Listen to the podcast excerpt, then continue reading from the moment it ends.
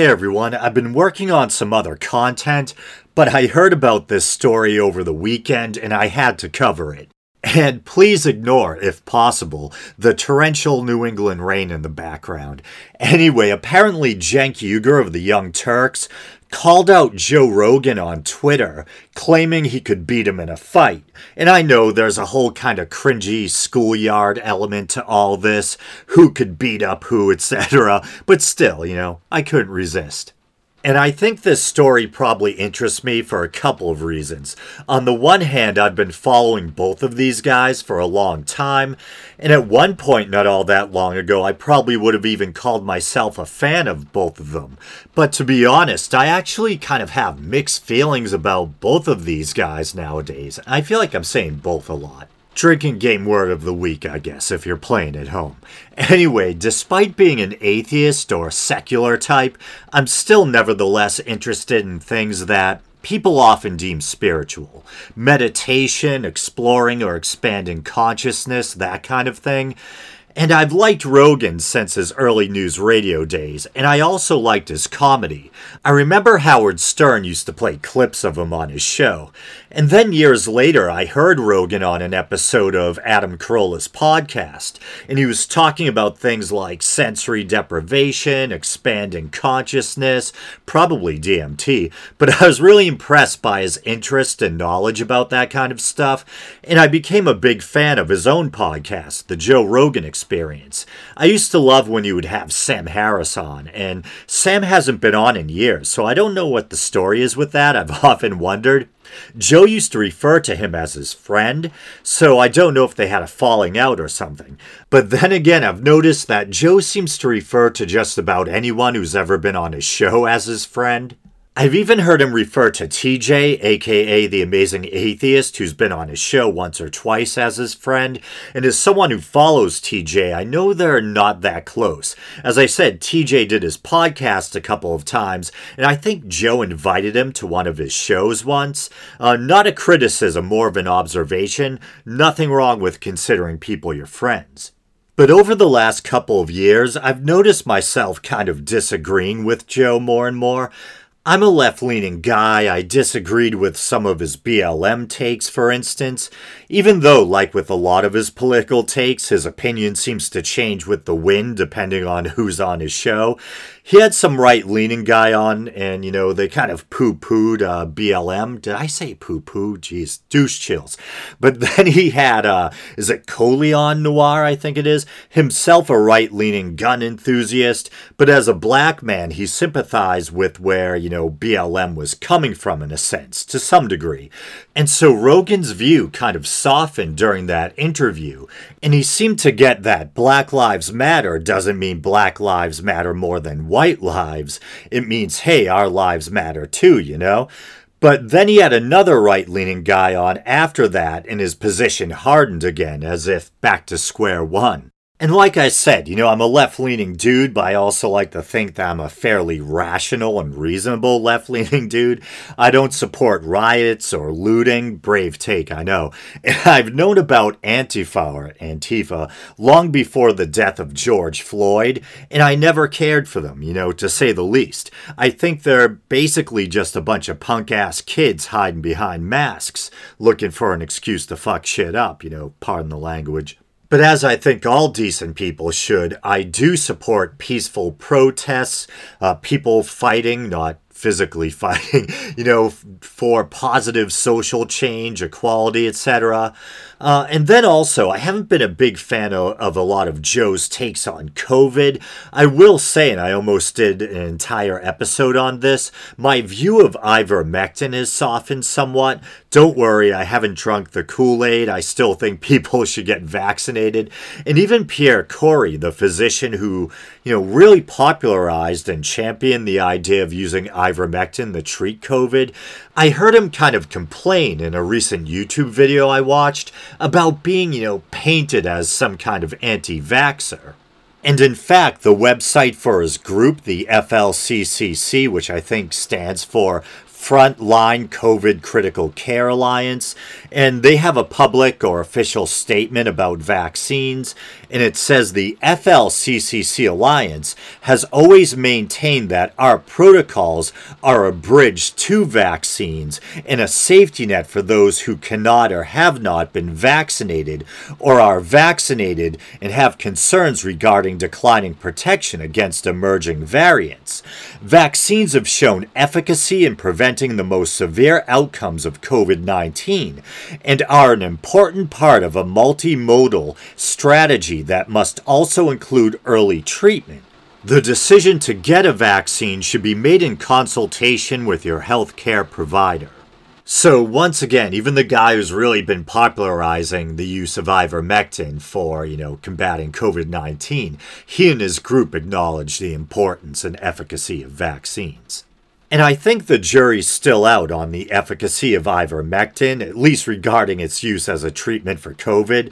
As many listening probably know, it's an anti-parasitic drug that's been around for roughly 40 years. It's used to treat things like head lice and river blindness, in developing countries, etc., and it's a very effective antiparasitic drug, and apparently it has been proven to possess at least modest antiviral properties. But I've heard conflicting opinions or reports, once again, on its efficacy in fighting COVID. I've heard some say that although ivermectin is a very safe drug when taken at doses formulated for humans, that the dose required to successfully treat COVID would be potentially toxic. But then there's others like Pierre Cory promoting it as a safe and effective drug to have in our anti-COVID toolbox or arsenal. And there's anecdotes out there about desperate people slipping ivermectin to a seriously ill family member, losing their battle with COVID. And, after taking the drug, their condition rapidly improves. But on the other hand, there's people who are, vaccine hesitant and opt to take ivermectin instead, and they get COVID and die. I think famously there was a lawyer who posted these kind of vlogs online who followed people like Brett Weinstein, and he was staunchly anti-vax and insisted that natural immunity was better and that he was taking ivermectin, instead of getting vaccinated. And yep, he got COVID and died. And there was a relatively recent study out of Israel that does suggest that natural immunity that comes with being previously infected with COVID-19 offers better protection against the Delta variant, compared to the level of protection someone who's never gotten COVID experiences from being fully vaccinated. But there's two problems. One is the same study also suggests that natural immunity, along with at least one shot of a vaccine, offers greater protection than natural immunity alone. And the other problem is, yes, natural immunity is definitely a good thing, but there's only one way to acquire it, and that's by getting COVID. So, kind of a risky toss of the dice there. Come on, natural immunity. Oh shit, ventilator.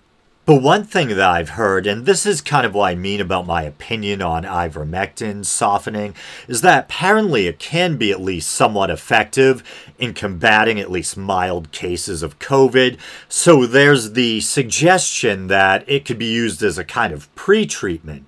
And if people want to take a safe dose of ivermectin, a dose formulated for humans and not livestock, and they can get their doctor or a doctor to prescribe it, so they can take it as a kind of potential prophylactic against COVID or prophylaxis.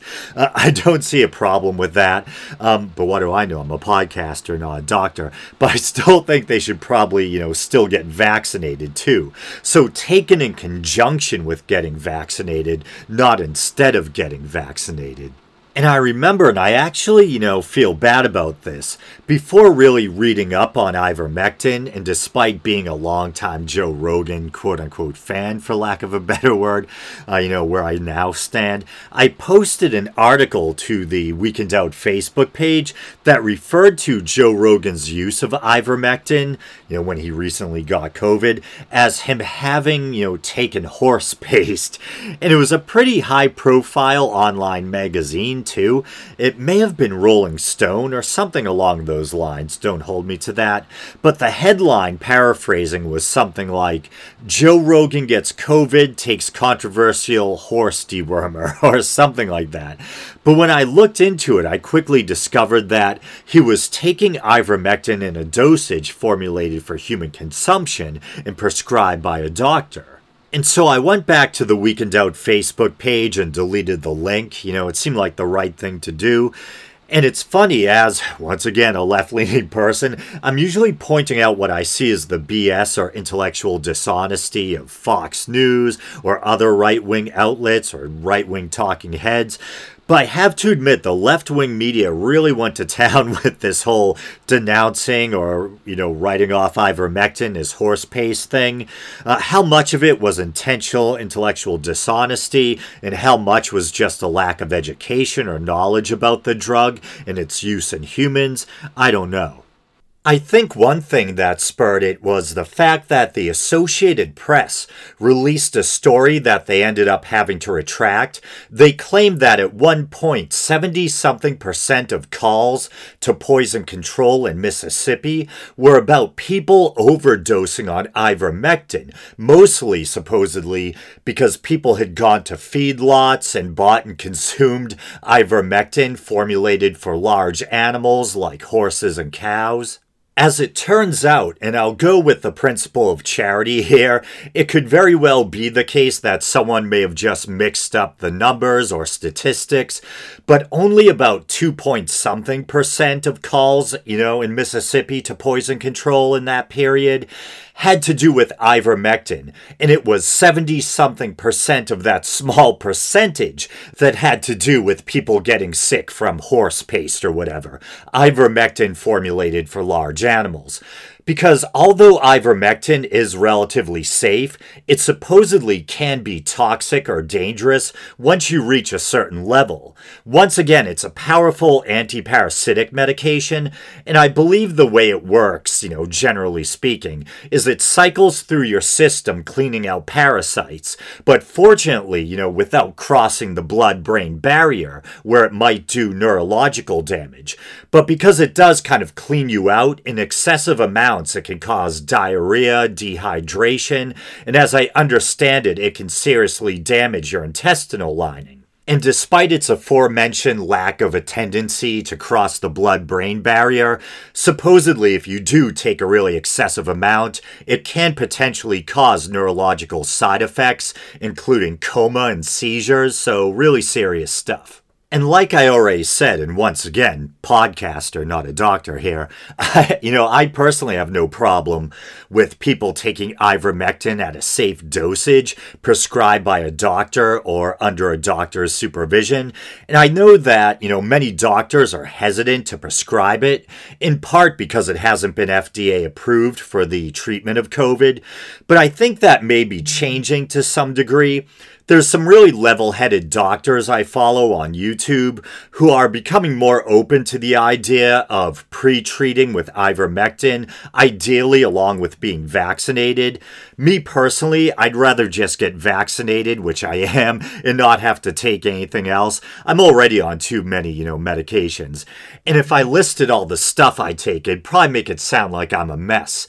But I'm pretty active. I do a physically demanding job. I work out just about every day. But yeah, I'm on a bunch of stuff. Amitriptyline for my chronic migraines and a wee bit of depression, full disclosure.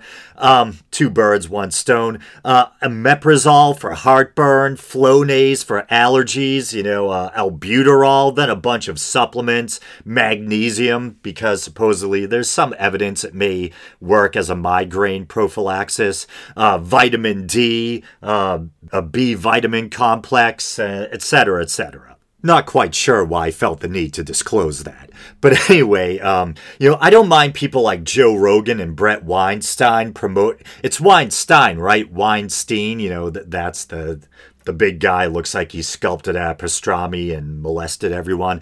Anyway, I don't mind people like Joe Rogan and Brett Weinstein promoting ivermectin as a potential tool, you know, in the war against COVID. What bothers me is the way they kind of, you know, poo-poo vaccines while doing so. Did I really just say poo-poo? Douche chills.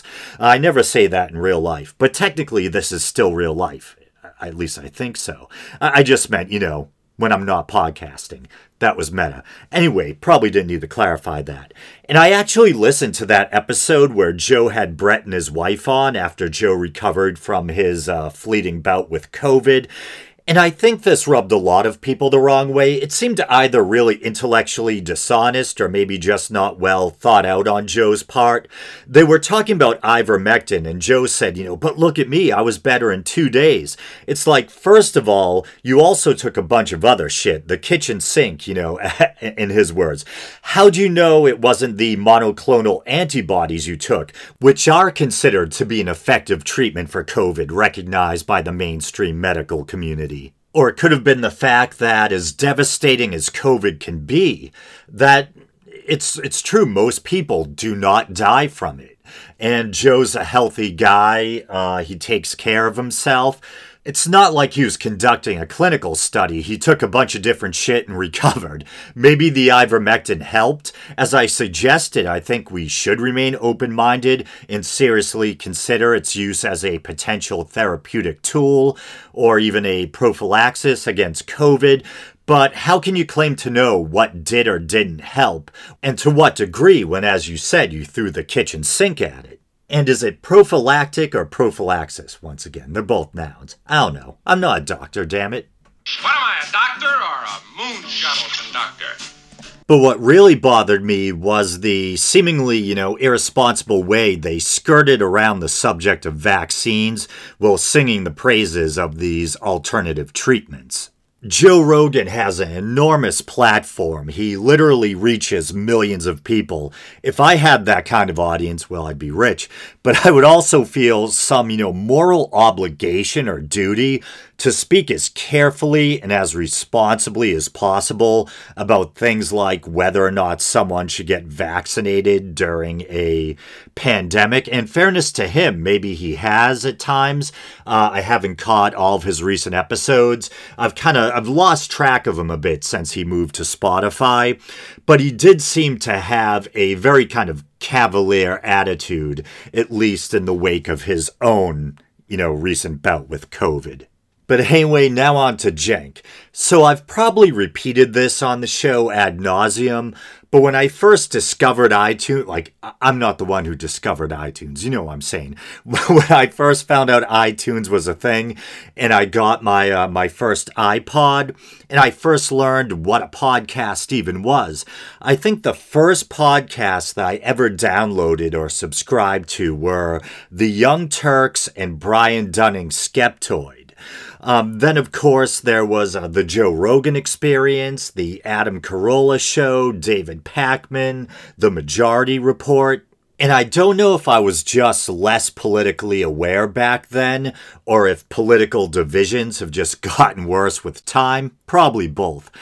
But it almost seems strange to me when I hear myself say I used to listen to the Majority Report and the Adam Carolla Show, but I think Carolla has gotten a bit more outwardly conservative. He's kind of pals with Dennis Prager now, etc. And believe it or not, I think I've mentioned this on the show before, I actually used to listen to Dennis Prager about 2 cars ago. There's a weird system of measurement. I had a little Dodge Shadow, and I believe that's the car I was driving when I got caught in a pileup on the highway back in my early 20s, probably. Airbag went off in my face, thing went off the side of the highway, down into a ditch, and wrapped itself around a telephone pole. And, you know, the car looked like an accordion. And the next morning when I woke up, I couldn't even lift my head off the pillow. But I remember riding around in that thing before it got demolished, and the radio was horrible. I had trouble getting FM stations, so I listened to talk radio, and one of the local AM stations carried Dennis Prager's syndicated show. And I think at that time, I knew next to nothing about politics. It wasn't even on my radar, really. I'd be surprised if I even really knew the difference between a Democrat and a Republican at that point. But I enjoyed listening to Prager. I think I just thought he had a good radio voice, and I appreciated how contemplative and thoughtful he seemed. And even back then, I had a deep interest in religion, and he would often wax philosophical and talk about Judaism or religion in general. But as an animal lover, and especially, as a dog lover, I remember he had this little thought experiment that he used to put out there on his show that kind of made me feel uncomfortable, as an animal lover. But he would ask, if you had to choose between saving a stranger or saving your dog, what would you do? And I think the point was he was trying to stress the fact that we should value, according to his worldview, human life more than animal life. And I'm sure a lot of people feel that way. The majority of people might think that that's morally correct. My view on that is very nuanced and complicated, but I remember, I'm saying this kind of jokingly, but I'd be like, screw you, Dennis Prager, how dare you make me think about this? My dogs are like my kids. I'd probably literally take a bullet for my dog, And I'd get kind of upset, not visibly, but just internally. And I'd be like, what a useless, loaded hypothetical. If you're asking me to choose between my dog, an actual living creature I'm deeply bonded to or with, and a non-existent hypothetical stranger, of course I'm going to choose my dog. But maybe if you replace the stranger with a family member, now you're upping the stakes. Who would I choose? Might depend on the family member. Kidding, kinda. But in my mind, I always picture myself quickly scooping up my dog. I had a Chihuahua even, back then, so they're easy to scoop up. And then, making a beeline for my dog and then quickly, going to rescue the person. I'm like, hold my Chihuahua under one arm while pulling the person off, up from a cliff or whatever. But even, in my mind, in a hypothetical, I couldn't bring myself to abandon my dog. But even now, I still think Dennis Prager is someone I could probably have, a very pleasant and thoughtful conversation with. But I can't stand his online, quote-unquote, university, PragerU. It's always seemed to me like some sort of creepy online indoctrination center, a rogues gallery of right-leaning, characters I have no love for, delivering these kind of dubious, prepared, little monologues or lectures. And just because I'm left-leaning doesn't mean I expect everyone else to be. People have different ideologies. That's all right. It makes the world interesting. But there's just something about PragerU that I find kind of off-putting. I almost get this weird kind of cult-like gaslighting vibe, kind of thing from it. But back to Cenk, man, I'm all over the place. I still admittedly find myself agreeing with the lion's share of Cenk's political takes. But, and I don't know if it's just me getting older or what, but sometimes, I find the shouting and the hyperbolic delivery to be a bit over the top or immature. Not that I'm necessarily the most, mature person either, to be fair. It was just the last episode where I was talking about video games and comic book characters for over an hour.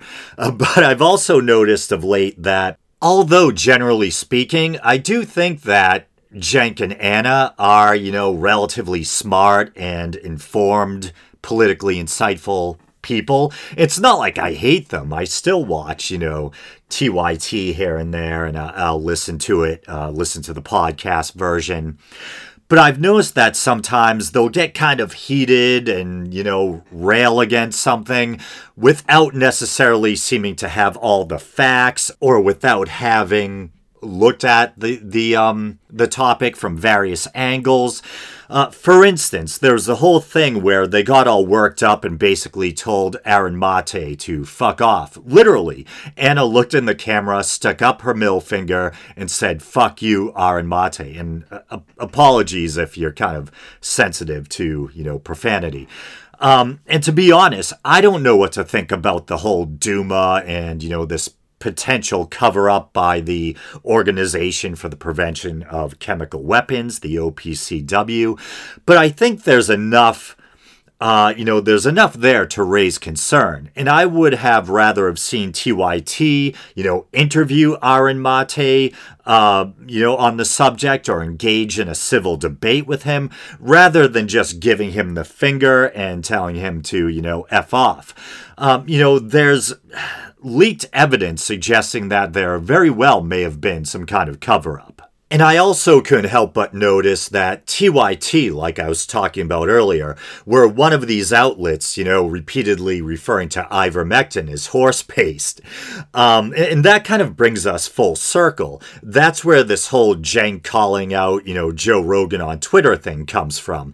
Like myself, in fairness, they took issue with Rogan's takes on COVID, talking up alternative treatments like ivermectin, while casting doubt on or downplaying the role or importance of vaccines, and I get that, but I think writing ivermectin off as horse paste, and once again, I'm not sure of what its efficacy or lack thereof is. If people want to pre-treat with ivermectin or other medications or supplements, you know, at a safe dosage under a doctor's supervision and not to beat a dead horse, there's some kind of unintentional play on words there, horse paste. You know, I still think people should get vaccinated, but whatever, you know. But I do think writing it off as horse paste is intellectually dishonest. But that being said, once again, you know, I get their frustration with Rogan and his take on COVID and vaccines. But now finally the fun stuff. So I'll read Cenk's tweet, or tweets, plural. And it's kind of funny. I'm looking at a Newsweek article dated October 5th, and it's entitled "Cenk Uygur Says He Could Beat Up Joe Rogan." That's kind of like a funny title you wouldn't expect to see in a news publication or whatever. Where the heck? Okay. So I'll read a bit from the article. The host of the Young Turks podcast wrote, "To all the loser singular, at Joe Rogan fans, crying over my attack on his quote-unquote freedom, hypocrisy, and stupidity, are you guys part of the crew or do you kiss his ass for fun? I thought he was a big boy who could handle himself. If he doesn't like my free speech, he can grow a pair and defend himself." This prompted one fan to suggest that Uygur call Rogan a loser to his face for $1,000. And so it says, I'll make a $1,000 donation to your trash network or your charity of choice to see you call Rogan, who's not only the most successful podcast, what is it with people and weird grammatical thing here, people mixing up singular and plural. Rogan is not only the most successful podcast, Rogan is the podcast in history, but also a black belt in mixed martial arts, a loser to his face, the fan tweeted. Okay, and so here's Cenk's tweet.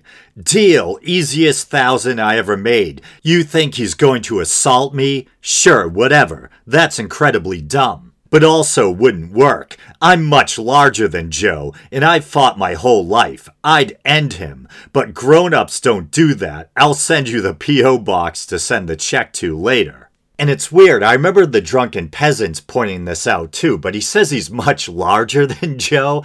I think height-wise, they're only 1 inch apart. I think Rogan is 5'8", and Cenk is 5'9", I think. So was he talking about height? Was he talking about physical size? And without trying to be cruel, he's definitely larger than Joe in one respect. He's a lot heavier, and I'm not talking about muscle mass.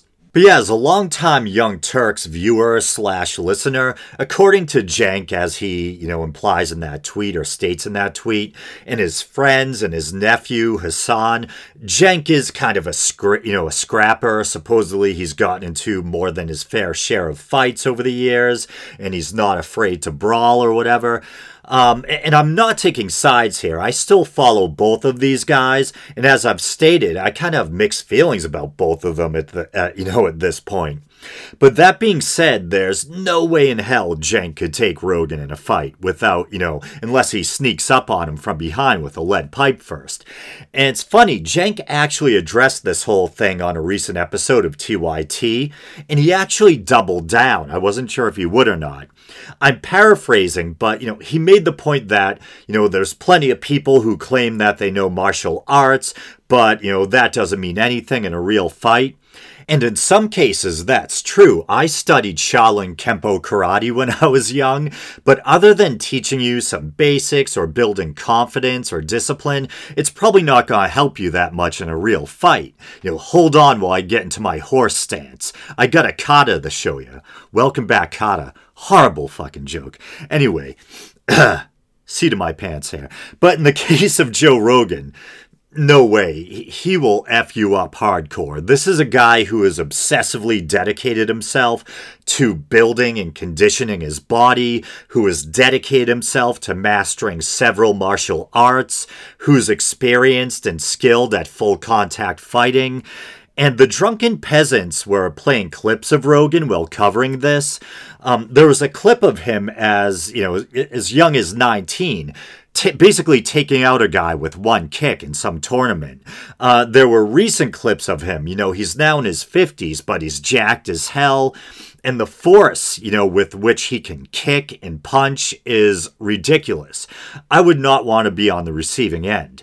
Well, Cenk, on the other hand, looks like he's about to give birth to, like, I don't know, like 100 calzones or something. That's a weird image.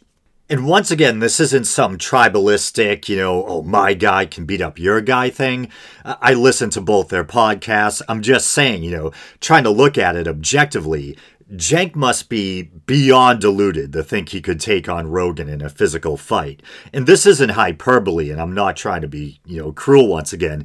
But sometimes I'll look at Cenk, and I'll actually feel bad or concerned for him because, you know, because of the shape he's in. He's got a lot of extra weight on him, and he doesn't look healthy. Well, Rogan, on the other hand, is sucking on stem cells and training like an animal. And it's now kind of surreal to think that Cenk and Anna were once guests on his show. I would love to see them talk about this face to face, Joe and Cenk. At the end of the day, Rogan's actually a pretty chill dude.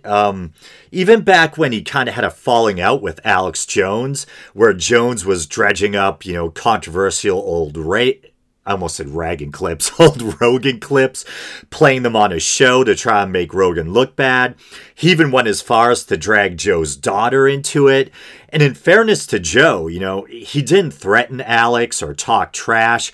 He had him on his show, and he treated him with kindness and friendship and goodwill. Rogan and Alex Jones go way back.